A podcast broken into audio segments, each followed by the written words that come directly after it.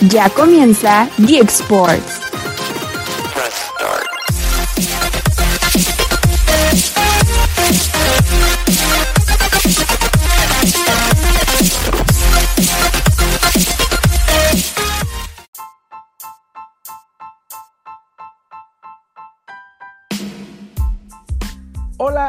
Amigos de Geek Sports, bienvenidos a una edición más de este su programa, no sé si favorito, pero por lo menos el más divertido que van a poder escuchar aquí en el mundo de los podcasts, en toda la red. Eh, con gusto voy a saludar a mi amigo Jesús Castro, que me acompaña hoy. Hoy vamos a hablar eh, de la NFL y creo que es un tema que nos apasiona bastante y que me merecía su espacio propio. Entonces, pues no queda más, Chucho. Bienvenido. ¿Cómo estás, David, amigos de Geek Sports? Sí, hoy vamos a empezar este, pues digamos, nuevo formato de lo que hemos llevado en, en, nuestros anteriores programas. Nos vamos a enfocar únicamente en NFL, ya después platicaremos al final del programa qué haremos con nuestro universo geek, pero por ahora será NFL para que se queden aficionados, lo, lo pasen, para analizar todo lo que se viene de los playoffs de, este, de esta temporada 2021, ahora que terminará en 2022, y que el Super Bowl será hasta el 13 de febrero, una fecha pues, inusual, pero esto también debido a las 18 fechas que tuvimos en esta larga temporada, ¿no? Totalmente de acuerdo, Chucho. Yo lo único que les puedo adelantar a las personas que nos escuchan es que creo yo que van a ser buenas noticias si es que les gusta nuestro contenido. Y nada, vamos a pasárnosla bien. Eh, y más adelante, como dice el buen Chucho, vamos a, a, platicarles de qué va a constar todo esto. Pero bueno, Chucho, vamos a empezar, ¿no? Vamos a hablar con... Eh, primero, mira, antes que nada de tocar los playoffs de la NFL, quiero que me digas, que me platiques qué sentiste en ese partido fatídico de los Baltimore Ravens que no pudieron detener a un Rutlisberger que en muletas prácticamente estaba sí. jugando ese partido.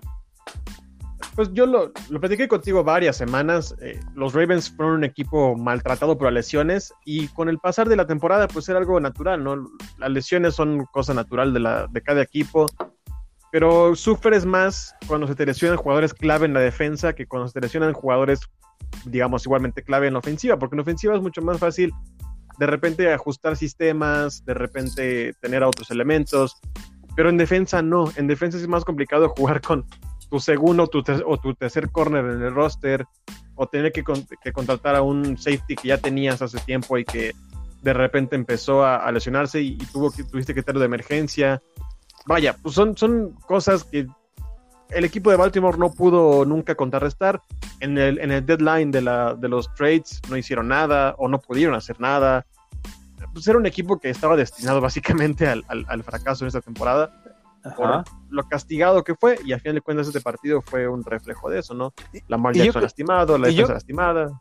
Y yo creo que al final de cuentas, si podemos analizarlo así, fríamente, obviamente te duele que tu equipo no haya pasado, pero creo sí. que eventualmente es lo mejor, ¿no? Porque así en ese estado, en, en, ese estado, como dices, más de 20 bajas que estaba leyendo el otro día entre COVID, sí. lesionados, etcétera, creo yo que no tenían nada que hacer, ¿no? En, en unos playoffs de la NFL. No, para nada. Y con el cruce que, por ejemplo, le tocó ya a Steelers, que fue Kansas City, pues, oye, o sea, ¿para qué entras, no? O sea, en este sentido sí puedo decir que sí puedo decir que Steelers va a competir un poquito más que contra Kansas City que lo que hubiera hecho. Por el tema defensivo, ¿no? Básicamente. Exactamente, pues sí. Ofensivamente pudiste haber hecho algunos puntos porque también la defensa de Kansas City pues, no es la mejor. Pero en defensa te iban a arrastrar durísimo, ibas a acabar agotado, eh, sin tiempo en el campo. Pues vaya, al final de cuentas creo que tenía que pasar, era algo natural. Habían hecho una temporada rescatable al principio, sacando juegos en tiempo extra o sobre la hora, o, o por alguna genialidad que hiciera Lamar Jackson o alguno de sus corredores o elementos o, o, Mark Andrews, pero ya todo lo demás era un no, no, no un espejismo, pero sí un una bola de nieve, ¿no? Que ya se iba a ser más grande y, y iba a ser era, era, era la supervivencia, ¿no? Más bien de ese, de ese roster.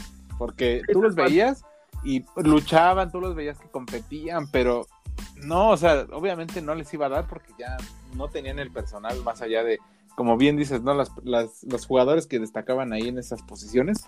Pero bueno, eh, ya terminó la temporada para Baltimore, sigue para mis Steelers. Ahorita vamos a platicar de eso. Yo estoy muy contento porque es especial, pues, más allá de que eh, califiquen, porque es una obligación calificar para la franquicia. Pero bueno, ahorita vamos a tocar el tema, ¿no?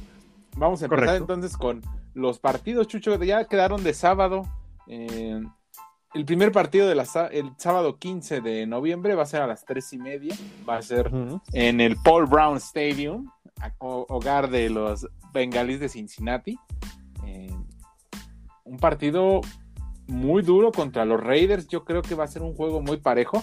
Por lo que vimos, valga decir, quiero darle las gracias a toda la nación Raider y especialmente a su pateador Daniel Clarkson, que me tuvo al borde del ataque cardíaco ahí en el sillón el domingo pasado, que fue un, un cierre de temporada espectacular, de la mejor liga del mundo. Y vemos, yo creo, dos franquicias que no tienen tanta experiencia en playoffs por, y por eso mismo, yo creo que va a ser un duelo parejo. Doy ligeramente favorito al equipo de los bengalíes por el factor Joe Burrow y, sus, y su cuerpo de, receptores, pero la línea es muy endeble. Ya vimos que les le llegaban muy rápido a Joe Burrow. Eh, y ahí pues, tienen varios jugadores el, equipo de los Raiders. Eh, a Max Crosby, por ejemplo, es un, un cazacabezas muy, muy bueno y efectivo. Que ya vimos lo que le hizo a Justin Herbert. Entonces, eh, no sé, Chucho, ¿tú qué opinas de este partido? yo creo que si existía el factor Chucky en este juego, veríamos la balanza un poco más equilibrada, pero al no tenerlo por toda esa controversia que pasó durante la temporada por los correos, la misoginia, el racismo y todo lo demás, yo creo que también puede, por ese sentido puedo dar más favorito a los Bengals por el talento, más que otra cosa por el talento que tienen en su, en su equipo ofensivo, ¿no? Joe Burrow, Jamar Chase, eh, Ty Higgins, o sea, es un equipo de, eh, el mismo corredor, Mixon. Mixon.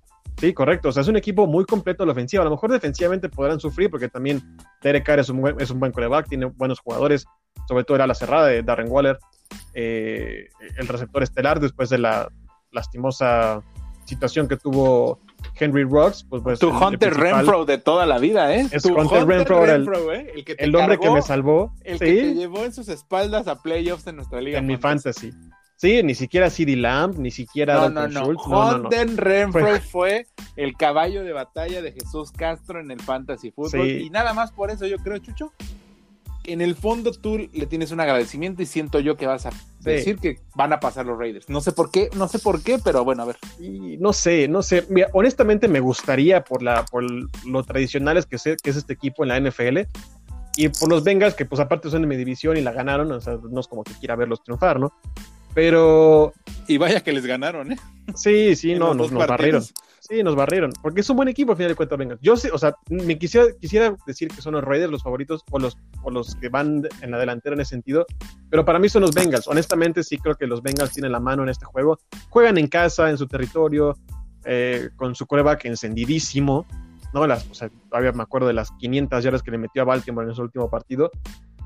Jugando en casa, justamente. Entonces, yo sí creo que Joe Burrow va a tener esa mano o esa, ese enfoque, esa spotlight, como se le llama en Estados Unidos, de cargar al equipo hacia la siguiente ronda de, divisional de los playoffs en la americana. Me gustaría verlo porque es un quarterback de esos que ya no veremos, que tanto lo hemos dicho, ¿no? la antigua escuela, esto es lo más parecido a eso. Entonces, pues que empecemos a verlo triunfar en playoffs, pues te va a indicar algo, ¿no? Te va, a ser un indicativo y creo que los Raiders te va a ser una buena prueba para eso. Oye, pero es la primera aparición de Joe Burrow en unos playoffs y además es, tiene la difícil tarea de cargar una franquicia que no ha ganado un juego de playoffs desde 1993, si la memoria no me falla. Entonces, eh, estamos hablando de que son casi 30 años, Chuchote, hace 30 años de no haber ganado un juego eh, en los playoffs. Un caso como los Bills, por ejemplo, lo vimos la temporada pasada, que tuvo que llegar un chico como Josh Allen. Tal vez este chico, Joe Burrow, es el talento especial, ¿no? El que los va a llevar a competir al siguiente nivel. Y desde mi punto de vista, a mí me encanta, me encanta este coreback. Para mí, no le pide nada a ninguno de los que están en la AFC. Incluso, mira, me van a decir loco, pero yo lo prefiero sobre Patrick Mahomes, a este, a Joe Burrow. Y te voy a... Está, está, complicado eso. No, ¿eh? no, o sea, por estilo y por lo que a mí me gusta cómo juega, es, para mí es mejor. Y si tú revisas los números, tuvo un mejor año que el mismo Patrick Mahomes en cuestión de intercepciones, yardas por aire, eh, pases de touchdown, eh, el coreback rating, etcétera. Entonces. No se equivoca Joe Burrow. Yo creo que es la enorme diferencia, porque en esta temporada vimos a un Patrick Mahomes muy errático. ¿no? Quería ser el héroe, ¿no? Exactamente. Y Joe Burrow es mucho más calmo en ese sentido. Y se le notó en toda la temporada. Y eso apenas su segundo año. O sea, y está aprendiendo rápido. Y yo creo que, ¿sabes qué le enseñó demasiado? La lesión, La de ligamentos que tuvo el año pasado. sí. Porque un coreback que quiere durar en la NFL no se expone tanto como lo hacen los Lamar, los Patrick Mahomes, Sí. los, los Josh Allen, todos esos corebacks siempre quieren ir para adelante. Y Sí. no, vemos los ejemplos, el mismo Aaron Rodgers, Tom Brady, Drew Brees, Roethlisberger, ahorita Joe Burrow. Es, es más, yo, en, este, en esta temporada me parece cuando jugaron los Packers contra eh, los Bengals, el mismo Aaron Rodgers dijo que era un talento muy Sí. especial y que dijo, el chico si aprende, en menos de cinco años va a tener un anillo de Super Bowl. Entonces, eh, es un coreback listísimo, a mí me encanta demasiado. Eh, no sé, yo, yo desde mi punto de vista, y te lo digo desde ahorita, porque estamos en la misma división, yo Steelers, tú Ravens, Sí, yo te digo sí. que ese chico va a dominar la, el norte de la FC, pero de una, Sí. ¿eh? así te lo digo. Sí, sin problema, porque además es un talento para futuro. Otra vez, segundo año, ya estás en playoffs y tienes una chance y eres favorito para avanzar a, a divisional. Pues creo que pocos corebacks con ese talento te van a decir eso. O sea, solamente Patrick Mahomes en esta misma eh, división, eh, conferencia, perdón, mejor dicho. Pero, pues sí, completamente de acuerdo. Yo también creo que Joe Burrow va a dominar eh, el área, va a dominar la división y va a ser líder de la NFL eventualmente, ¿no? Junto con Mahomes, junto con Allen, junto con Baker otro Mayfield. Ah, Baker- no, no, no. Junto con cualquier otro quarterback joven que me digas, en la nacional puede ser que tengamos más dudas en ese sentido, pero en la americana, que son los nuevos, o la- los llamados a ser la nueva élite, va a estar ahí sin duda alguna en el top 3. Es que sí, si te pones a fijar del lado derecho, en la conferencia nacional, salvo el mismo Aaron Rodgers, obviamente, Tom Brady, Sí. eh, que son corebacks que ya están de salida, porque más Sí. allá de que estén vigentes y que son unos cracks en todo lo que hacen dentro del terreno de juego, pero si se van ellos, ¿quién va a quedar allá? ¿Un Russell Wilson? Russell Wilson ya ni sabemos si va a quedarse ahí, porque Sí, ¿no? Recordemos que se quiere mover de ahí por el pleito que trae con los Seahawks y el entrenador Sí, Pete. Carroll, ¿no? Entonces yo creo que estamos ante una dominación espectacular de la AFC en los próximos años, ¿no? Sin duda alguna, porque o sea, volteamos a ver a Dak Prescott, a Kyler Murray, a Trey Lance, si es que logra hacerse el puesto titular en San Francisco.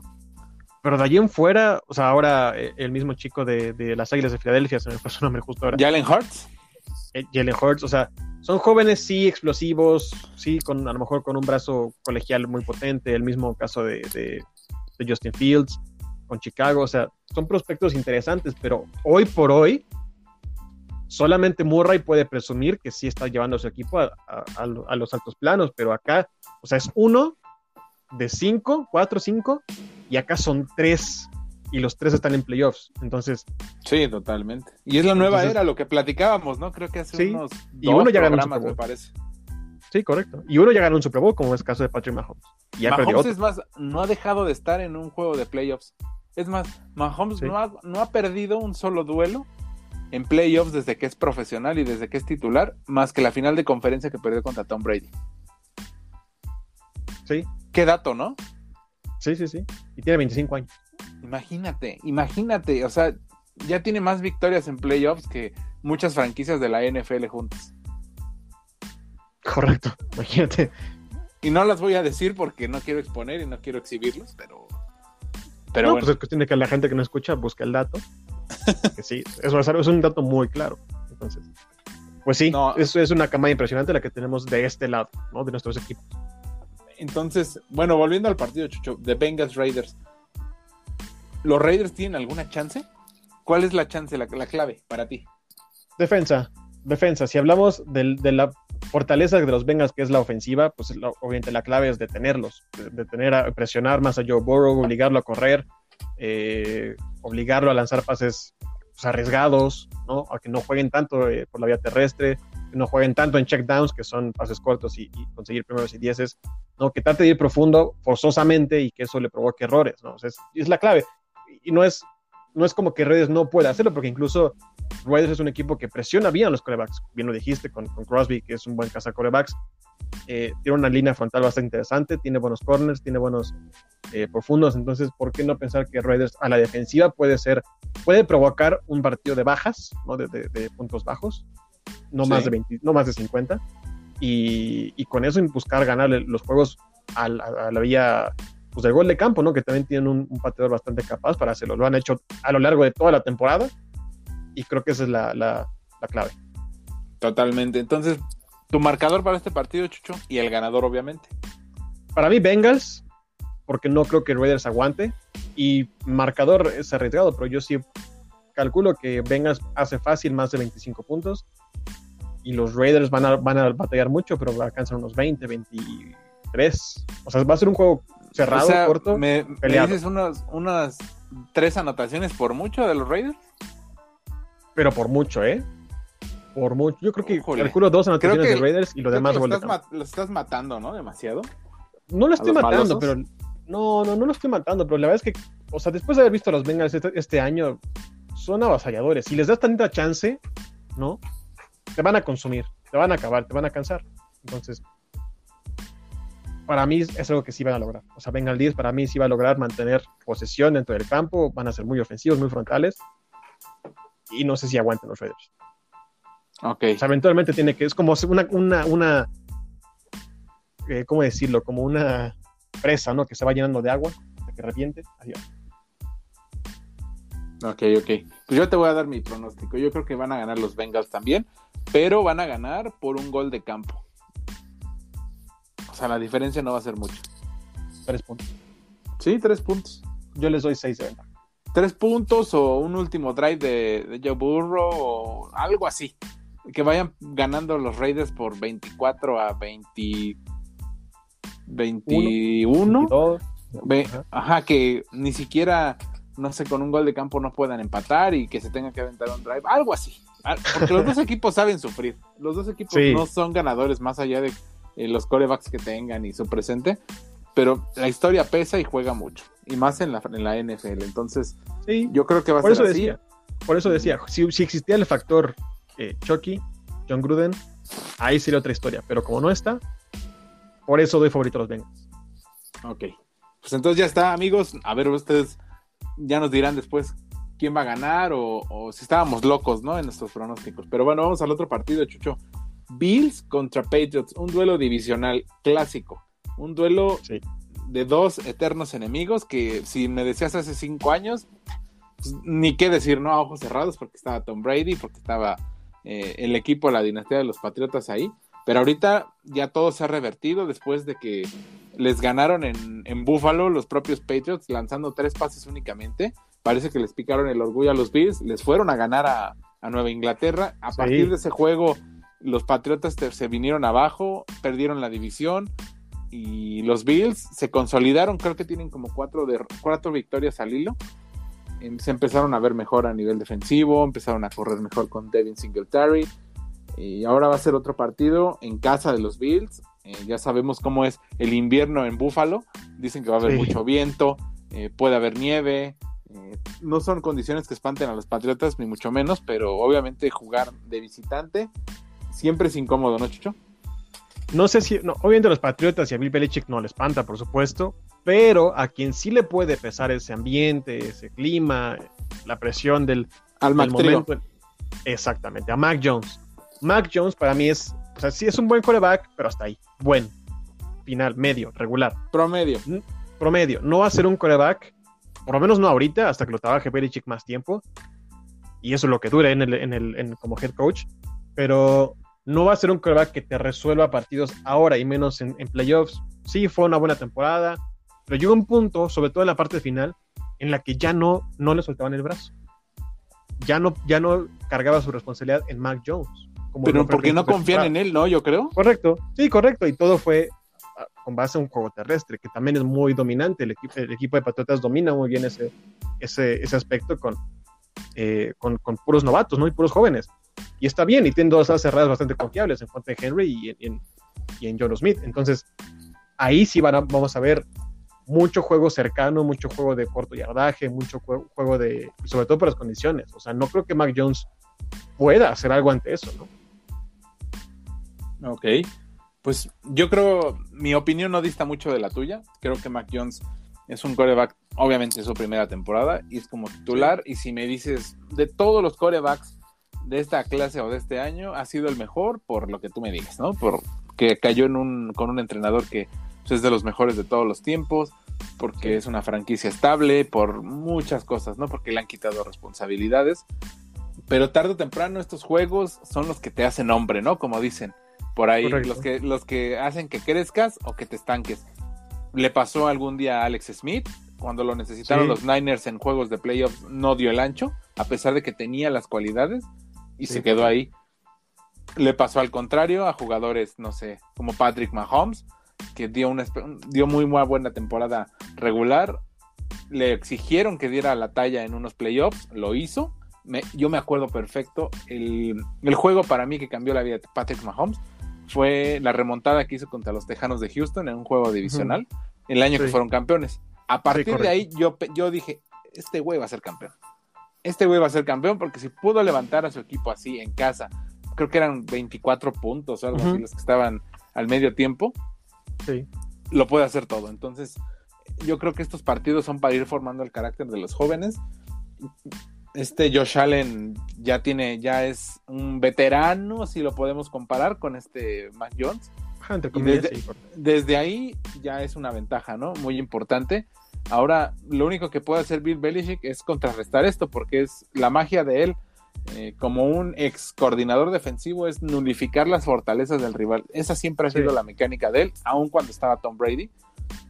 Y yo creo que en medida de que puedan eh, evitar el juego terrestre de los Bills, con el mismo Josh Allen, que ya sabemos que también le gusta salir y, hacer sus jugadas terrestres, lo van a obligar a lanzar y obviamente si lanza y hay un terreno hostil por el aire, por las condiciones de clima, si hay nieve, si hay poca visibilidad, si hay bruma, si hay lluvia, pues yo creo que por ahí puede empezar a, emparejarlo. Yo no daría por muerto a los Patriotas, ni mucho menos en este partido, pero sí tengo que poner a, los Bills como favoritos para este juego porque tienen más condiciones, tienen un techo más alto, tienen eh, un buen entrenador eh, y además es un proyecto que se va consolidando, ¿no? Y que necesita otra vez volver a llegar por lo menos al juego divisional, ¿no? Sí, la cuestión con los Bills también es el, el, resultado reciente, ¿no? Que tuvieron en, en, Nueva Inglaterra, el 33-21, que tuvieron el, el 26 de, de, diciembre, que pues es ah, intimida, ¿no? De cierto punto. Y, y, también me estaba acordando ahora que platicabas de, de lo que tiene que hacer eh, Bill Belichick para anular a los Bills en casa con sus condiciones. Pues me acuerdo mucho del, del juego del año pasado divisional de entre Ravens y Bills. O sea, Ravens no, pudo detener a, no pudo detener no, no pudo eh, contrarrestar esas condiciones, no pudo eh, soltar a Lamar Jackson de manera que pudiera hacer lo suyo porque las condiciones no lo permitían, porque lanzar lo obligaba a, a Y tiró intercepciones, ¿te acuerdas? Sí, correcto, porque no podía. O sea, simplemente no pudo con el clima, no pudo con la presión, no pudo con, con el ambiente, no pudo con nada. Y, y, estás hablando de un coreback que tiene mucha más. Mm, responsabilidad de la NFL que Mac Jones, a pesar de estar en una franquicia mucho más grande, honestamente, ¿no? Entonces, imagínate, un quarterback novato que va a Buffalo en playoffs, sabiéndose que le quitaron responsabilidades porque a lo mejor no confían en él, pues cómo te va a pesar eso mentalmente y anímicamente para, para, jugar ahí, ¿no? Y como lo dices bien, o sea, aquí o le das la vuelta y te haces hombre o te hundes y te quedas como un promedio, ¿no? Totalmente. Hay que ver, hay que, ver a Mac pero. Son los partidos que van a recordar siempre, porque son, es que son juegos que, mira, los aficionados somos, nos podrán decir, eh, ahora sí que cagada en los programas de televisión. Sí, sí. Que no, que el, una jugada de shotgun, que la presión, que el blitz, que un, eh, un doble play, eh, no sé, todo este tipo de términos que vemos en la tele pero tú como aficionado notas y sientes cuando tus jugadores te transmiten algo, cuando tú sabes que te pueden llevar al siguiente nivel. Obviamente el coreback es fundamental, es el, jugador más importante en toda la, la NFL, obviamente, de todos los, jugadores. Y tú sabes que mientras tengas un buen coreback, vas a tener chances, por muy mermada que sea tu defensiva, por muy mermado que tengas el ataque terrestre, porque no tengas línea o porque no tengas buenos receptores. Tú sabes que si tienes un buen coreback, vas a tener una chance. Un disparo, como dicen los gringos. One shot. One shot. Entonces, no sé si esa garantía la tengan o la sientan los aficionados de los Patriotas con Matt Jones. Porque obviamente no es lo mismo ir ganando un partido a base de puro juego terrestre y su coreback tiene que lanzar lo menos posible y, controlar el juego. Ah, imagínate, un cuarto cuarto, eh, pausa de los dos minutos. Eh, Mac Jones tiene el balón, tiene sus tres tiempos fuera y tiene que remontar. Es más, con un drive ganador de un touchdown, ganan el partido. Yo no sé si el chico va a tener esa fortaleza para poder llevarlos desde una yarda 5, desde una yarda 8, no sé, algo así, en una situación que vemos mucho en la NFL que se repite y que lo han hecho jugadores. Ve, por ejemplo, Justin Herbert contra eh, los Raiders, lo hizo, o sea, tú decías, el tipo no tiene, tenía como 20 segundos para lograrlo y lo, lo, hizo, hizo, completó cinco cuartas oportunidades. Y sí, no, eso qué carajo, qué carajo, ¿no? O sea, qué carajo. O sea, en ese aspecto los, Chargers tienen que estar tranquilos por el tipo de, de coreback que tienen, pero de este lado los Patriotas, yo no sé si les dé esa seguridad, ¿no? Sí, correcto. Para mí no me la, a mí no me la da, no soy, no, o sea, no porque sea, no sea aficionado a los Patriotas, ni mucho menos, pero creo que cualquier aficionado a Patriotas te va a decir, Mac Jones o no está, hoy yo no confío en Mac Jones. Y te van a decir, todos y todas las miradas en este partido se van a enfocar a Bill Belichick, porque él es el genio, porque él es el plan, el, el, el, el estratega, él es el que te va a plantear el juego de una manera, ¿no? O es lo que esperas que haga, porque no vas a decir, ya no tienes un Tom Brady que él te puede cambiar o él puede dialogar con el coach y decirle, coach, hagamos esto, ¿no? Acá no, acá es, ok, coach, lo que tú me digas, ¿no? Y, perdón si la riego, así. Y entonces, en ese sentido, sí creo que por, por mucho, Bills es favorito. No sé si un partido de altas, ¿no? De que Bills pueda meter otros 33 puntos contra Patriotas, pero pues creo que sí se van a llevar una ventaja, no sé si cómoda, pero cómoda de 6. O sea, ¿tú piensas que no, no van a sufrir los Bills para ti? Yo creo que no. O sea, van a sufrir ¿qué te gusta? Los primeros dos cuartos, ¿no? Cuando, cuando Patriotas esté más fresco en el campo. Pero ya después, no creo que duren mucho. Bueno, entonces sí, vamos, eh, creo que esta vez vamos a coincidir. Los Bills pasan. Yo también pienso que van a ganar por eh, un touchdown al menos. Eh, sí. Entonces, si nos están escuchando a los que les encantan las apuestas, si llegan a ganar por los pronósticos que estamos dando, mochense con una feria. Sí, no sean así, por favor. Sí, nos avisan para ver qué tan buenos somos en esto. Y armamos, es más, hasta hacemos una fiestecita de Super Bowl, armamos una carnita, no sé, unas chelitas. Algo rico, ¿no? Sí, sí, no lo merecemos, ¿por qué no? Exactamente. Y bueno, Chucho, esto ya termina el sábado, pero el domingo tenemos tres juegos de, eh, de comodines igual, ¿no? Que le llaman la super ronda de comodines, ¿no? Ahora el wildcard. El super wildcard weekend, ¿no? Que le dicen en Estados Unidos. hasta el lunes Tenemos el domingo 16 a las 12 del día.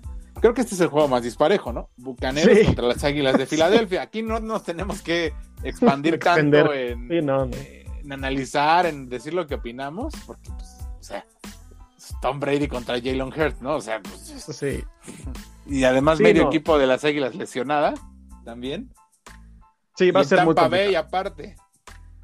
Ajá, exactamente. No, va a ser muy complicado para Jalen Hurts. O sea, creo que aquí vamos a ver un Jalen Hurts estilo Lamar Jackson, correr, correr, correr, correr. Porque lo van a presionar todo el partido y lo van a estar corriendo todo el partido. Tiene una muy buena línea ofensiva, eh, defensiva Bucaneros. Y a ver, deténlos. ¿Cómo le vas a hacer para estar cuatro cuartos contra esas máquinas o esas moles. Eh, Vita Bea es un monstruo, monstruo, es, es imparable lo que es Vita Bea. Shaquille Barrett ya regresa. Shaquille Barrett regresa. O sea, pobres linieros de, las Águilas los van a estar arrastrando feísimo. Creo que cualquiera que vea este partido o que, o que sepa de NFL nos lo va a confirmar. O sea, no, no, vemos otro escenario que Bucaneros ganando cómodamente, ¿no? O sea, si Águilas hace dos touchdowns, ya fue ganancia. Así. Es más, yo les digo ahorita, desde ahorita, no es porque, obviamente la NFL es espectacular y todos la, sí, la amamos, ¿no? Pero si ustedes tienen algo más importante que hacer a las 12 del día, vayan con tranquilidad, porque este partido no va a ser de sorpresas ni nada. No. Ajá. Por más de que nos vendan de que la NFL todo puede pasar y que cualquiera le gana cualquiera, ojo, no estoy hablando de la Liga MX, ¿eh? eh no, no. Estamos, estamos hablando, estamos siendo serios. Pero es un partido tan disparejo por donde lo puedas ver que, en serio, para que las águilas ganen, sería un auténtico milagro, ¿eh? No, tendría que, o sea, tendría que pasar como una catástrofe en la que Tom Brady, no sé. Ajá, no sé, les dé comida madera, ¿no? Exacto, mismo sí, día y a medio plantel, una madre así. Y hay un brote ahí medio extraño y todos tienen que estar fuera.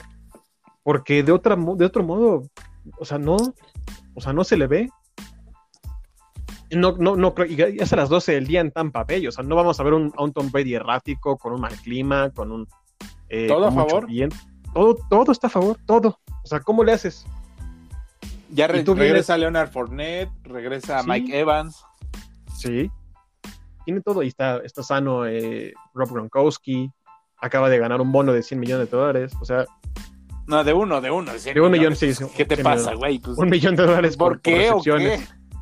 Oye, lo merece. No, no es cierto. No, sí, un millón de dólares por, por recepciones. O sea, están todos motivados, todos están a pleno. Lo de, lo de Antonio Brown ya quedó muy atrás.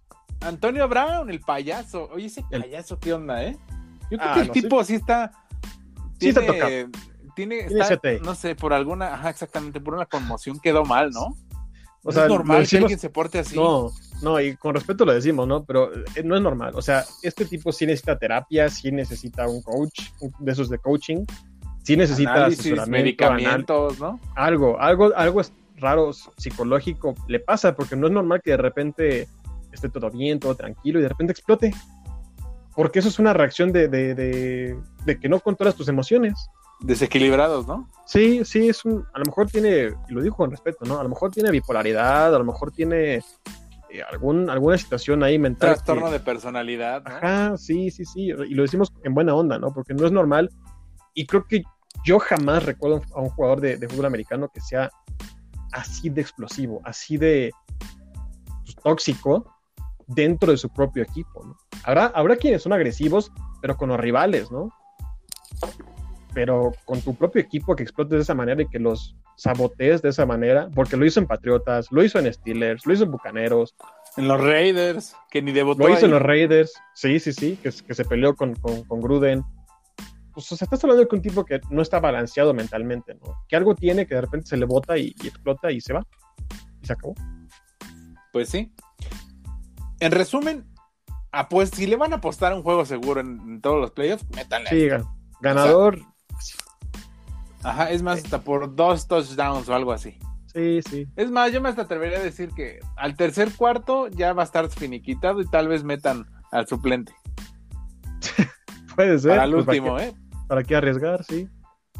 Pues sí, sí. Así, así pinta, así pinta, honestamente. No es por mal onda, pero así pinta. Amigos Águilas de Filadelfia que nos están escuchando, seguro me van a mentar la madre, pero es que es la verdad, amigos. Pues sí, No. no, hay que hacerle. No hay, no hay por dónde. Si de verdad hubiera, hubiera una posibilidad, yo diría, no, pues hagan esto. Este, es como, como el de los Raiders, ¿no? Contra los Bengals. Ajá. No, sí, hay una, hay por una clave. No, pero ahorita no le veo, así que no, No. me da, no me dan los números, como dicen. No. Sí, no.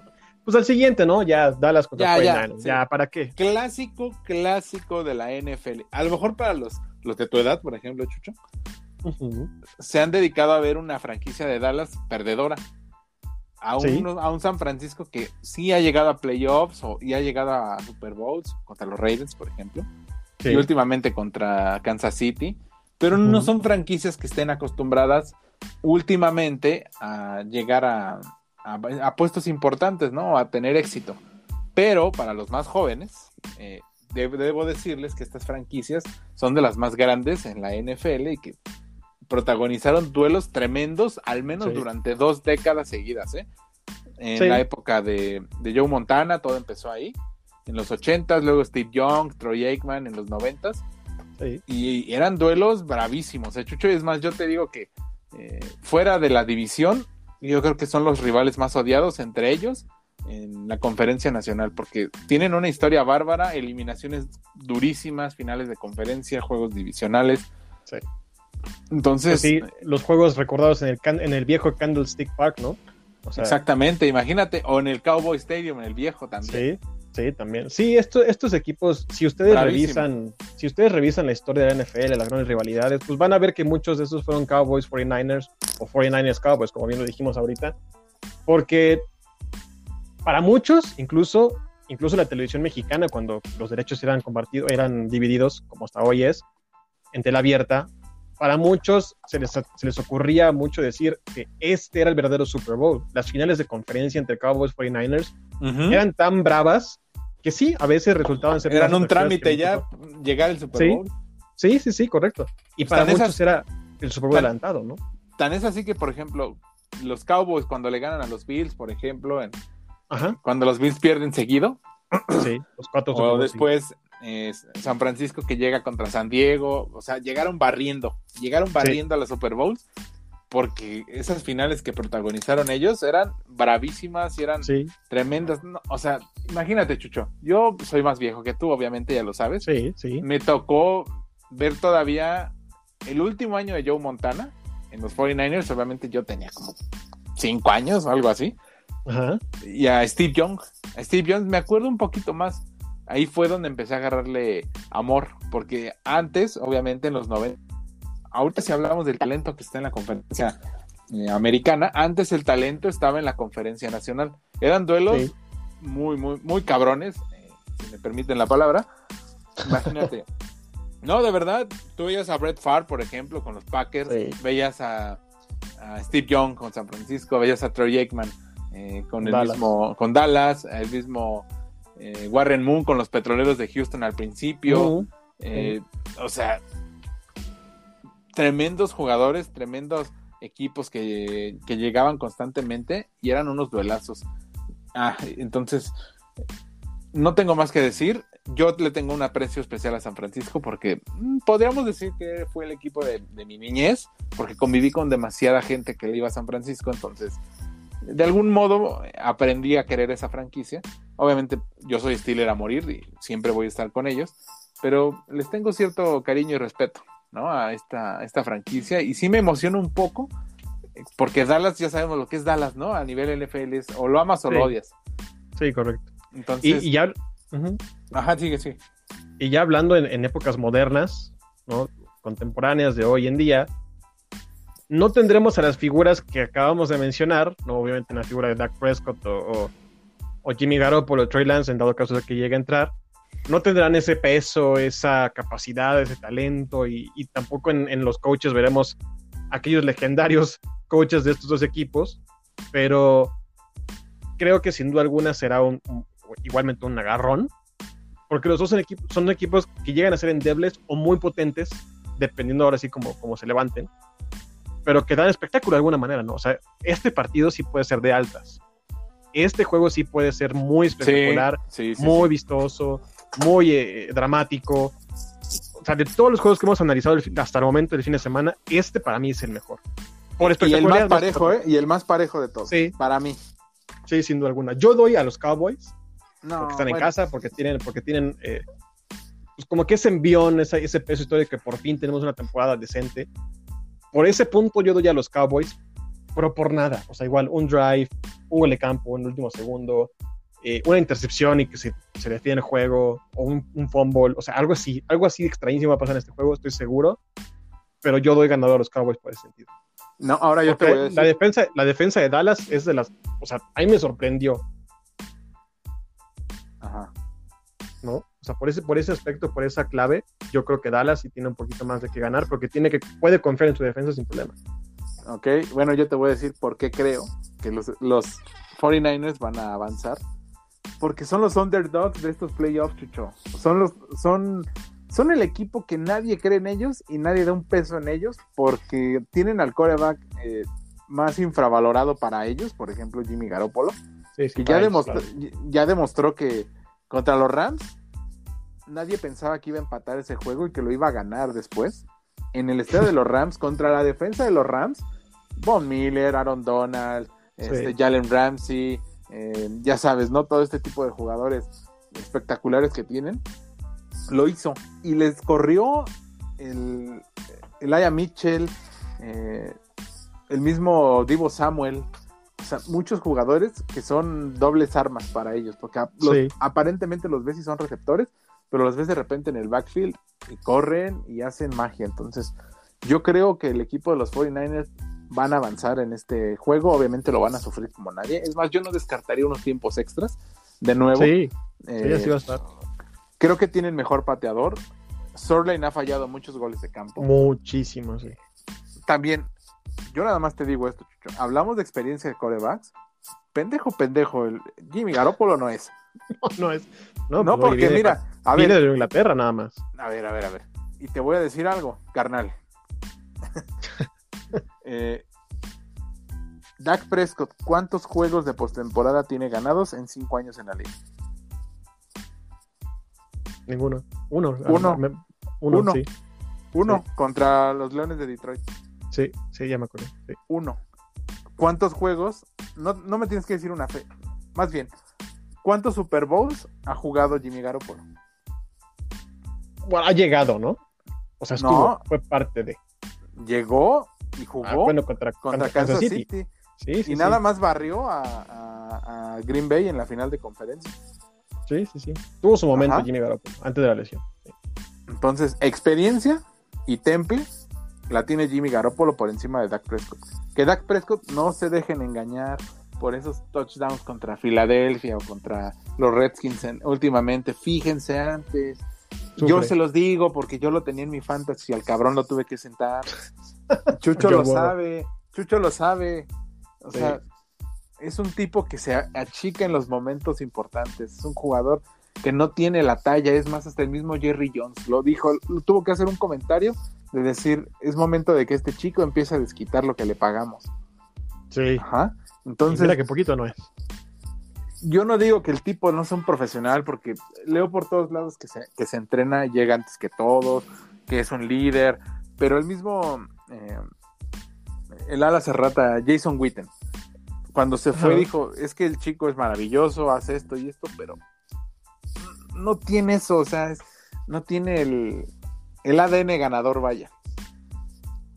Yo no Sí. lo veo, sinceramente yo no lo veo destacando o dándole el paso adelante a su equipo, porque las armas la tiene y tú ya los dijiste. Tiene a CD Lamb, tiene a mismo a Mari Cooper, Ezequiel Elliott, este Dalton Schultz. el- Dalton Schultz, este corredor el Tony Pollard, eh, ya no digo a, a este el otro receptor, el que se acaba de lesionar, ahorita se me fue el nombre. Gallup. ¿Cuál de todos? Michael Gallup. Gallup. Michael Gallup, que acaba de terminar, pero tiene a Cedric Wilson, que de repente empezó a hacer bien las cosas. Sí, sí, a ver. Entonces, eh, yo la verdad, Chucho, no confío en Dallas por el simple hecho de su coreback, en serio. Y aparte tiene un, un head coach que toma decisiones muy polémicas y muy, Muy, pendejas. raras. Sí, Muy sí, muy pendejas. raras. Yo le Sí, diría sí, muy sí. pendejas para los que le van a Cowboys, creo que ya la han sufrido más de una vez. Sí, Y además, la presión, ¿quién la tiene, Chucho? ¿Dallas o San Francisco? Dallas. No, Dallas. Dallas. Porque juegan en casa, porque tienen más plantel, porque tienen un, core- un, coreback más el mejor pagado casi después de este Dak Prescott, que diga de, Sí. de Patrick Mahomes. Sí. La presión está con Dallas. Entonces, San Francisco no tiene nada, absolutamente nada que perder, porque se metió improbablemente a los playoffs, porque hizo una temporada donde tuvo muchos lesionados y de a poco fue recuperando todos. Ahorita ya van a Sí. va a recuperar dos tackles en la línea ofensiva. Eh, los, los corredores, tú lo sabes, lo viviste y lo sufriste con Elijah Mitchell. Con el Aya Eh, Mitchell mi fantasy, correcto. Y ¿Cuántas Wilson veces, Jr. ¿Cuántas veces est- estuvieron lesionando a los corredores en San Francisco? Sí. Sí. Tiene a George Kittle en estado bárbaro. Creo que está jugando muy bien. Entonces, yo veo a San Francisco muy bien para ganar este juego. No, obviamente, yo se los digo, no va a ser fácil. Pero sí va a ser No. un partido eh, que se va a definir igual por una patada o una intercepción o, o algo así. Sí, porque tiene al mejor corner en la liga, ¿no? Trevon Dix. Sí, tiene el mejor corner, pero también San Francisco no va a ser un equipo que va a lanzar mucho a ese lado. No, No lo- claramente no. No lo hizo contra los Rams. Sí, no, claramente no. No, pues es saber jugar y saber contra quién juega, a final de cuentas. No es un mal equipo, no tiene un buen head coach, entonces estratégico el juego de San Francisco va a ser. Correr, va a ser mucho correr. Sí, porque Sí, Si San Francisco corre y puede, puede hacerlo como Domina. acostumbrados, va a ganar, ¿eh? Eso sí, mira. No, ni le muevan ni le busquen, va a ganar ese partido. Pero bueno, a ver, dame tu pronóstico entonces para este juego. Uy, no sé, este sí es un volado, te lo dije. O sea, yo confío en Dallas, yo voy con Dallas en este juego, pero te digo, voy por un Dallas a tres puntos, a un partido de altas, a muchos touchdowns, pero por tres puntos se va a definir. O sea, una patada de último minuto, una intercepción de último minuto que evite el, el avance del rival, o sea, algo así. Pero yo voy por Dallas. Tres puntos, un, ¿qué te gusta? ¿Un 30-27? Algo así. Ok. Yo voy un 33-30 a favor San Francisco. Sí, algo así. Sí, sí, sí, así va a estar el juego. Sin Vamos a ver, ¿no, Chucho? El, Sí, a lo mejor la regamos. La regamos y es empate, ¿no? Y ah, no, no es 14-14. Pero está bueno. Vamos a pasar al otro juego, al de mis queridísimos Pittsburgh Steelers, la ronda del adiós. La gira del adiós, ya parece Sí. la gira de Cerati, la gira de Madonna, Delton John o algo así. Sí, mi gordito, mi gordito de todo el alma, mi ganador dos veces de Super Bowl, Sí. mi ocho veces al Pro Bowl, mi líder de todos los tiempos en cualquier número en la franquicia. Eh, ¿Qué más le puedo decir, Chucho? Mira, es más, yo no puedo decir otra cosa porque tú lo has sufrido al güey. No, pues sí. Mi Entonces- némesis. O sea, si yo tengo que darle un adjetivo, pues sería mi némesis. Ajá. El, Sí. el- el jugador que, eh, que va a entrar al Salón de la Fama, el jugador, el jugador que tiene más victorias junto con un entrenador solo por debajo de Bill Belichick y Y Tom Tom Brady. Brady, eh, el, el jugador que tiene más regresos ganadores, más que John Elway, más que el mismo Peyton Manning, o sea, los adjetivos se quedan cortos para un jugador, Chucho, y perdón por mi prólogo, por mi editorial que estoy haciendo, pero es un jugador que se merece todo el respeto del mundo y te voy a decir Sí. una cosa, porque ganar dos Super Bowls y mantenerte compitiendo 18 años en un tiempo donde coincidiste con Peyton Manning y con Tom Brady en una misma época, échate esa, güey, ¿eh? Sí, sí, tal cual. Y, y le tocaron eras y épocas y juegos muy duros en, en Super Bowl. Y las remontadas que hizo en los Super Bowls incluso, ¿sabes? Hablan de la capacidad que siempre tuvo Ben Roethlisberger. Hablan de la competitividad que siempre tuvo, la manera de recuperarse también, porque tuvo sus momentos bajos fuera del campo. Sí, Y se recuperó de todo eso. Y se ganó la confianza de toda la franquicia. Y se ganó la confianza del head coach, de- del- del dueño, de sus jugadores. Y al final de cuentas construyó un legado que solamente él va a tener. ¿no? Que nadie más va a poder alcanzar en ese sentido. ¿no? Entonces, pues sí, por más que yo lo haya sufrido, por más que yo lo haya odiado deportivamente, pues hay que reconocer lo que es, ¿no? La grandeza se reconoce, eh, el legado se reconoce, la historia, el peso que él tenía. O sea, si Steelers siguió siendo una franquicia de esas que decías, puta, algo van a hacer, fue gracias a, a- a- a figuras como él, ¿no? O sea, Troy Polamalu, eh, Ben Sí, obviamente. Todos esos O sea, le ayudaron, todos esos todo. fueron- Sí, claro, claro, no juega solo. pero, pero, o sea, tú te O sea, acuerdas, si tú hablas de Steelers, sí. tú te imaginas, ¿no? Imagi- o sea, por ejemplo, el otro día estábamos platicando de un partido de ese de 25 de diciembre, ¿no? El Ravens Sí, contra Steelers. horrible. pensaron que ya lo habían ganado, le quitaron el tiempo, creo que quedaba menos de un minuto, o sea, un pinche drive sin tiempos fuera, el güey desde como las yarda 10 para ese touchdown Sí. con Antonio Brown, que tú dices, güey, ¿cómo, cómo carajos? An- Ante eso, ¿qué haces? Sí, ¿no? Eso es personalidad, tal cual. Eso es personalidad, eso es temple, eso es experiencia, eso es saber, eso es confianza en tu, en tu equipo, eso es confianza en ti. Pues son cosas que muy pocas veces vamos a ver ya en, en esta NFL contemporánea, son cosas que ya muy pocas, vamos, pocas veces vamos a ver, vamos a volver a experimentar. Ojalá lo tengamos, ¿no? Con el mismo Patrick Mahomes, que es su rival hoy en día eh, en estos playoffs, pero vaya, a final de cuentas, hasta en el alcance de Ben Roethlisberger para esta temporada, se va, se va a ir como un gran y no y se va sin nada que reprochar. No, Nada. y, y ya, y ya volviendo al partido, Chucho, creo yo que es la misma situación que con San Francisco. Steelers no tiene nada que perder, ¿eh? Sí, Nada. ¿no? Entró y con mucho esfuerzo, es mucha motivación, mucho cariño que le tienen al coreback, a Ben Roethlisberger, contra un, un Patrick Mahomes, un- unos Kansas City que han sido los reyes, digamos, de la AFC, ¿no? Desde que se fue Tom Brady. Eh, entonces, la responsabilidad la tienen ellos. Creo yo que todo lo que salga de este partido tiene que ser positivo para el equipo de cara al futuro. Mira, hay de dos. Si ganan, va a ser la sorpresa del año, va a ser el triunfo del año.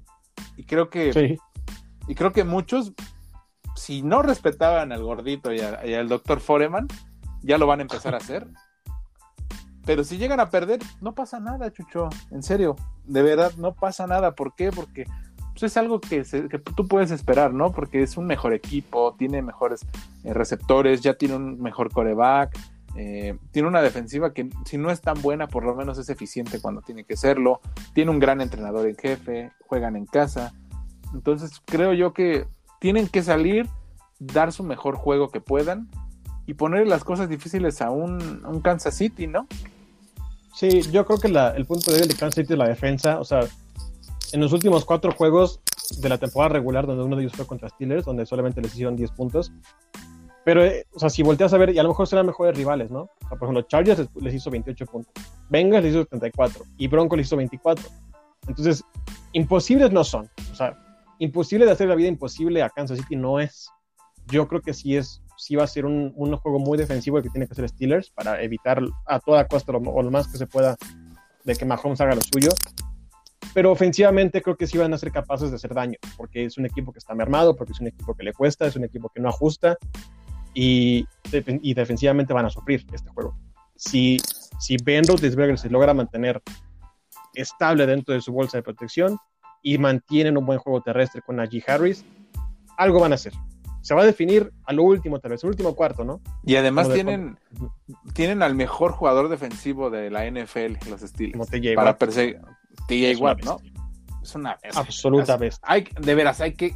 eh, sí, hay que hacer un paréntesis en el partido para hablar de este jugador que ojalá y por justicia divina ya le den el, el jugador defensivo del año, porque el tipo. No, tiene que ser. No hay, No hay- no nadie, no hay nadie en la NFL desde que lo seleccionaron en, en 2017 que tenga más capturas, más fumbles, más golpes Ujú. al quarterback que este güey. O sea, Sí. de verdad, Chucho, o sea, aunque tú le vayas a los Ravens, le vayas a los vaqueros y lo No, que tú lo me sufro, digas, yo lo sufro, sí, sí, sí. es, un cabrón que, que tú lo ves y es una bestia, es un, es un jugador demasiado dominante el güey. Ni cuando le tienen que poner dos hombres lo pueden contener y tú lo has visto. Sí. Sí, sí, sí. y- y- Porque es y rápido, como- además, o sea, no es fuerte. Es rápido, es fuerte. No, es rápido, es fuerte, es atlético. O sea, te pasa por encima. Y al que al dinero que tú me digas le pasa por encima. Y Kansas City, que sufre mucho de eso en su línea, pues sí la va a sufrir. O sea, esa es una clave de este juego. ¿eh? ¿Cuánto van a contener y qué tanto van a poder contener a TJ Watt? Y ahí sí, Mahomes va a tener que correr y van a tener que rezar porque no lo lastimen, ¿eh? Porque, porque Imagínate Mahomes, que- si es un coreback muy endeble. Imagínate este escenario. Steelers pierde, último cuarto, ganan los, eh, los, los Kansas City Chiefs, pero TJ Watt lesiona a Patrick Mahomes. Sí, ¿cómo le haces para sobrevivir después? no? Porque después, Imagínate. después irías contra los líderes, contra Tennessee. Sí, o sea, es una cosa bárbara, ¿no? A ver, Chucho, ya dame el resultado para este partido. Híjole, está, está muy complicado. Yo creo que va a ser cerrado, porque lo, lo acabo de decir, porque la defensa de Kansas es endeble, pero o sea, lo van a ganar Kansas City, lo va a ganar 28, 25, 24. Es una diferencia corta también, porque permiten muchos puntos y porque de repente su ofensiva camina lento. Entonces, yo sí creo que van a, van a ganar Kansas City, pero va a ganar como en el último cuarto, se va a definir. Yo creo que Kansas City lo va a ganar por un, un touchdown, al menos. Sí, sí, sí. Yo creo que sí. no tan larga. Eh, creo que van a dar una buena cara a los Steelers porque obviamente pues, la franquicia es, es- es lo que dice. Eh, no van Sí. a caer, no van a caer así sin luchar porque lo tienen que dar todo por Ben Roethlisberger. Y Sí. listo, creo que va a ser un buen final para la carrera de Ben Roethlisberger, ¿no? Retirarse también ante el coreback que va a tomar la batuta, ¿no? En la AFC. Sí, sin duda. Porque, porque ya Roethlisberger es el último que queda de esa gran camada de corebacks que ya hemos hablado en toda la NFL y por supuesto en la AFC. Sí, sí, sin duda alguna. Bueno, pues así quedamos, Chucho. Vámonos ya al último partido, ya casi vamos a terminar el programa, amigos. Eh, nos vamos al Monday Night Football, dijera el mismísimo John, John Sutcliffe. El portero de Eh, campo. Rams Cardinals, otro duelo divisional. Creo Sí. yo que este también va a ser muy parejo. No veo una gran diferencia entre los dos equipos. Sí, ¿no? Eh, va a ser en Los Ángeles. Mm, yo creo que puede ganar el equipo de, de Arizona. ¿eh? No sé por qué tengo ese presentimiento. No me, no me ha dejado buenas sensaciones el equipo de los Rams últimamente. Matty. Stafford como que se, se empezó a ¿Se caer, cayó? ¿no? Sí, se cayó, se cayó. y se Empezó cayó muy juego bien. terrestre. Empezó muy bien y fueron para abajo. Se lesionó Darrell Henderson y ya no tienen tanto juego terrestre. Odell Beckham está, está funcionando, pero igual esa línea hace agua. No lo sé, además son rivales divisionales y se tienen demasiado bien estudiados. Y hay que ver el último juego que tuvieron. Ganaron los, los, ah, los, los Cardinals ese partido. Sí. Yo, ah, yo creo que el, el problema de, de Los Ángeles viene mucho del. podrá sonar trillado lo que voy a decir, pero viene mucho del que tienes tanto y no sabes qué hacer con todo eso que tienes, ¿no? Y de repente es cómo administrar a las armas ofensivas que tú tienes, ¿no? Cómo realmente darle uso a Del Beckham Jr., porque sabes que es un jugador problemático, que si no lo pones a jugar, te puede hacer bronca, ¿no? O porque tienes a, dos corredores cumplidores, porque también tienes otros receptores como, eh, como Robert Woods, que también te puede jugar en, zona, terrestre, y de repente es como, ¿y ahora qué mando? ¿no? ¿Y ahora qué hago? ¿Y ahora y, suelto el brazo de, de, Stafford o lo hago jugar a pases cortos como lo hacía con Jared Goff? O sea, para mí, es un equipo que se, se trompica solo. ¿no? Se dispara el pie, ¿no? Se dispara el pie porque tiene tanto que hacer y al final de cuentas no hace nada. O le cuesta trabajo hacerlo. Y termina dependiendo mucho de su defensa. Y el equipo, por ejemplo, de Arizona, es un equipo que, tiene muy claro lo que va a hacer. Muy, muy claro lo que va a hacer. Y con Kyler Murray, que de repente tuvo también esa temporada muchos momentos de, de que se le botaba el cable y no sabía qué hacer. Pero a ese quarterback sí le puedes decir, a ver, escúchame a mí, que yo soy tu head coach o tu coordinador ofensivo, escúchame a mí y lo sacamos adelante, ¿no? No le des... Si, si llega un escenario en el partido en el que Kyle Murray tenga que correr, ¿no? Sacar jugada rápido, ahí sí va a haber problema. Pero si tiene ese temple o esa calma para jugar con el reloj, yo también veo a, Arizona como un ganador final en este partido, lo cual sería dolorosísimo para la franquicia de Los Ángeles, que le metió muchísimo dinero, que le está metiendo muchísimo dinero. No tienen selecciones de draft aparte. No, no, no. O sea, es el éxito inmediato, sí o sí, porque quieren llegar al Super Bowl en su casa, ¿no? Este año es en el SoFi Stadium, ahí se va a jugar este partido, y le apostaron a eso, a lo que hizo Tampa Bay, meterle mucho dinero para el éxito. Sí, pero la, diferencia del coreback, ¿no? No, claro, obviamente. Tampa Bay y el otro sí, Pues sí, sí, Tom Brady y Matthew Stafford no son lo mismo, nunca lo van a hacer. Pero sí creo que eso, al final de cuentas, termina por ahogarte, ¿no? Lo, lo, que, lo que acabo de decir, o sea, sonará trillado y sonará muy fuera de la parte técnica de, lo que es el deporte, pero pues también es difícil manejar tantos egos y manejar tantos tantos escenarios ofensivos y tantas, tantos planes ofensivos que tienes y, al final de cuentas no hacer nada, ¿no? Totalmente de acuerdo, Chucho. Yo creo que el equipo de los Rams, como le dicen por ahí, va a ser el post de esta temporada. Porque o sea, es correcto que quieran ambicionar y que quieran llegar, pero no los veo funcionando como lo deberían hacer de acuerdo al personal que tienen. Entonces, sí. El, trade que hicieron por Beckham Jr. fue avaricia. O sea, ahí sí fue... No les, ni les hacía falta un receptor así. No, no, no. Fue Van, Jefferson lo está haciendo perfecto, por ejemplo. Pues sí. Pues Cooper Cup, ni se diga, ha tenido la mejor temporada de un receptor para un fantasy, por ejemplo. es el mejor receptor de la temporada. O sea, ¿por qué si tienes a, dos, a un receptor top en la liga y a otro secundario que te saca, que te juega de lo que sea, ¿no? Receptor de patadas, como un, como un slot, como un, o sea, lo que tú quieras, ¿para qué te traes a Beckham Jr.? ¿Y para qué pierdes dinero y canjes en él? O sea, sí fue, fue avaricia y creo que al final de cuentas terminó, lo que digo, terminó por atiborrar la ofensiva, el plan de juego que tenía Sean McVay y pues, cómo los pones a jugar a todos, ¿no? Yo creo que es esa ambición, es esa ansia, esa desesperación de ganar ya, de ganar ya. ¿Por qué? Porque obviamente se entiende el mercado de Los Ángeles es enorme y tienen que tener ya un equipo ganador de algo porque sí. No, o sea, cada quien en, Los Ángeles tiene un nicho, ¿no? Vemos a los Dodgers, tienen bien, bien establecido ahí su, su base de aficionados, los Lakers, los Clippers, eh, además hasta Los Ángeles Galaxy, que ha ganado también en la MLS, pero de repente volteas a ver a, los juegos, a los equipos de fútbol americano y ha pasado poco y nada, ¿eh? Los Chargers, ni se diga, ¿no? el equipo de Los Ángeles, también. O sea, se hicieron un palacio de cristal y yo creo que quieren comprar eso, el éxito inmediato, y no sé si esa sea la vía. Pues, ¿cuándo ha sido la vía, no? O sea, en la NFL, por lo menos, ¿cuándo ha sido la vía?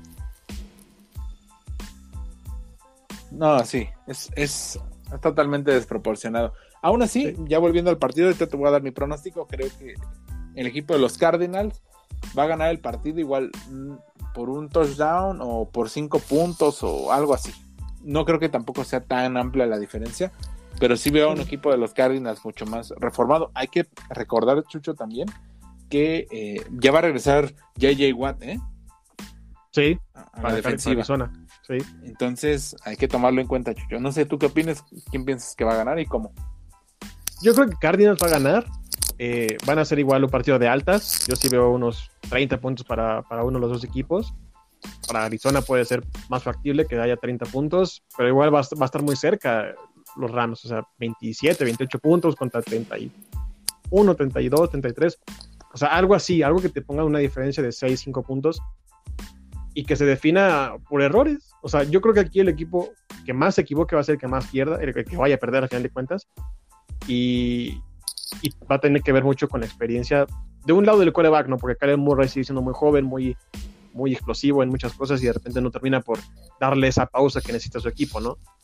Eso es un error posible. El otro lado es no saber administrar su ofensiva, porque las defensivas son buenas para ambos. O sea, son, son rivales muy, muy duros defensivamente. Pero ofensivamente es donde tienes que ponerse a caminar realmente a los dos.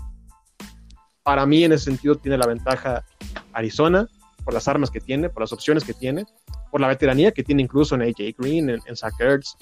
Eh, estos hombres que te sacan de repente por las papas del fuego por su simple experiencia, ¿no? Y tiene un buen juego terrestre, no solo con Karen Murray, pero también con Chase Edmonds. Entonces, pues variantes tiene y creo que tiene un buen plan de juego. Me gusta más que el de, que el de, el de Los Ángeles. Ok, y ya nada más para recordarle a la gente, hay dos equipos que están descansando porque pues, fueron los sembrados número uno. Por un lado, Sí. los Packers de la Conferencia Nacional. eh, me- jugaron creo que nada más un cuarto o medio partido contra los Leones de, de Detroit eh, para no perder ritmo, pero principalmente es para poder recuperar a los, a los jugadores lesionados, Jerry Alexander, este Sadarius Smith, el linebacker, eh, ahí van a, van a poder recuperar piezas importantes, el mismo Davante Adams tenía unos problemillas ahí, eh, Aaron Rodgers creo que estaba malo de un dedo del pie, se va a tener- van a recuperarse bastante porque es- estamos hablando Sí. de que son dos semanas de descanso que son bastante efectivas para un equipo y por el otro los Titanes de Tennessee, ¿qué podemos decir, no? Derrick Henry, el mejor corredor de la liga, Regresa. a, a este Jonathan Taylor, que lo fue por números, pero fue por la Temporadón. lesión Sí, por la lesión de, de Derrick Henry. Eh, fue, es un jugador que ya está entrenando con el equipo y recupera sus piezas. Julio Jones va a regresar, eh, ya lo vieron a Jay Brown, eh, el mismo Derrick Henry otra vez. Eh, van a ser equipos importantes, pero vamos a ver qué tanto les pesa no jugar, ¿no, Chucho? Yo no creo que les pese no jugar. Digo, al final de cuentas es un volado, eso es el sembrado número uno. Ahí están los Ravens. Pero este, bueno, que en la temporada pasada fueron sembrados número dos. Pero sí, sí, sí. Y, y cuesta, ¿no? Al final de cuentas sí, es un volado. Habrá que ver quiénes son los peores sembrados que van a jugar contra ellos. En la nacional me resulta más parejo que en la americana. O sea, en la americana el, me- el menos sembrado yo creo que va a sufrir contra Tennessee. Pero en la nacional sí puede ser un poquito más parejo. Y ahí sí podemos hablar de un partido impredecible, un partido que se puede cargar para cualquier lado, en la americana no tanto. Pero pues al final de cuentas son, son cuestiones que la NFL te regala y hay que saber superarlas también, ¿no? O sea, si no juegas unas semanas, como tener un bye y a ver cómo regresas de ese bye, ¿no? Pero ahora en playoffs. Exactamente, mi Chucho. Pues que comience la NFL, los playoffs. Es la temporada más chingona para los aficionados. Sí. Vamos a disfrutarla, Chucho. Y bueno, antes de irnos, Chucho, platícanos cómo va a estar la onda en Geeksport, cómo nos vamos a organizar otra vez, cómo nos va a poder escuchar la gente. No sé, porque obviamente tienen intereses a lo mejor es distintos, ¿no? No tiene que ser a fuerzas que le encante el deporte y le encante eh, las cosas de la tele y los videojuegos y eso. Sí, correcto. Mira, rápido, ¿no? Para que la gente lo entienda rápido y clarito, es. Vamos a dividir el programa como lo hemos estado haciendo. O sea, primero va a ser deportes cada miércoles y luego vamos a hablar de todo el universo geek que nos gusta, series, películas, videojuegos, cada viernes. Entonces, para que empecemos como a dividir el contenido y no sea como un conjunto de todo y a lo mejor de repente cortemos ideas y cortemos opiniones para darle paso a otra cosa, pues mira, mejor nos vamos fluido, fluido, fluido, fluido a un solo tema y de repente, y otro día en la semana, fluido en otro tema, ¿no? Los dos universos que aquí juntamos, que son deportes y la parte geek, los vamos a seguir haciendo, pero con su espacio cada uno, es así, así de sencillo. Cada miércoles, deportes, cada viernes, geeks. Me parece estupendo, Chucho, porque además ya se viene una época muy chingona. Ya Sí. sabes, las series, las películas, casi siempre los estrenos son los jueves, ¿no? Los, eh, los miércoles en la a medianoche. Eh, nos da tiempo perfecto para platicarlo. Ahora que se estrene, por ejemplo, la de Los Señores de los Anillos, la de este House of Dragon. House of Dragon, eh, los nuevos capítulos de Boba Fett, eh, sí. o sea, muchas cosas, ¿no? Que se van a poder estar discutiendo. Creo que los vamos a poder hablar y discutir de una manera más tranquila porque ya los vimos, ya no va a haber spoilers porque ya les habremos dado como dos días, ¿eh? Para ver, sí, haber visto todo ese tipo de cosas, entonces ya no nos vamos a contener. Igual, si quieren, nos pueden dejar en la, en la descripción, en, en el Twitter, en todo este tipo de, de redes sociales, los temas que les gustaría que habláramos, no sé, a lo mejor que nos echáramos una historia de una franquicia, por ejemplo, eh, de alguna de películas, Star Wars, de Volver al Futuro, no sé, ese tipo de cositas, ¿no? Que de repente son palomeras para poder platicar, ¿no, Chucho? Y así damos tiempo para especiales, como lo que hemos platicado de Star Wars, como verlas, para los Oscars que se vienen en febrero, para el Super Bowl que también se viene en febrero, y así nos vamos a ir las eliminatorias que vienen rumbo a Qatar. O sea, nos vamos a dar el tiempo para todo. Si hagamos un especial, pues tengamos todo un programa dedicado a eso. Y así va a ser más sencillo de, de ver para todos, bueno, escuchar para todos. Exactamente, mi Chucho. Pues bueno, eso fue todo en esta parte. Chucho, muchas gracias por estar aquí conmigo. Sorry por tus eh, Baltimore Ravens. Sí. Y nada, recuérdanos las redes sociales, ¿no? De, de esto, por favor. Sí, como y las tuyas. Estamos en Twitter. Sí, claro que sí. Estamos en Twitter solamente en arroba guion bajo Geeksports, todo junto. Eh, la G en mayúscula. Ahí nos encontramos en Twitter. Mi red social, mi Twitter también es arroba Jesús guion bajo Castro C. Eh, y ahí pues, podemos platicar de lo que sea. Ahí opinamos de lo que sea. Si quieren que platiquemos de algo en específico, nos dicen. Y ahí vamos a estar con mucho gusto. ¿Y tú, mi, mi querido David? Yo estoy como arroba Dave-Baena. Ahí me pueden encontrar, platicamos de todo lo que quieran. Eh, ya saben, fútbol americano, eh, deportes, eh, béisbol. No le sé mucho, pero pues, eh, puedo hacerle al güey, como dicen por ahí. este, películas, videojuegos. igual ustedes me pueden enseñar bastante porque recuerden, no tienen que ser expertos en un tema para poder hablarlo. Entonces, adelante. Aquí siempre vamos a estar abiertos. ¿Sale? Exactamente. Bueno, Chucho, pues muchas gracias, Chucho, por haber estado aquí conmigo. No, gracias a ti y amigos de eSports, gracias por siempre acompañarnos. Que tengan una excelente semana y nos escuchamos el viernes otra vez para hablar de temas más ligeros y para lo que ustedes quieran, ¿no? Para que vayan regresando del auto, del trabajo y nos puedan ir escuchando. Que tengan una excelente tarde y que la fuerza los acompañe, dijera nuestro Luke Skywalker. Bye bye.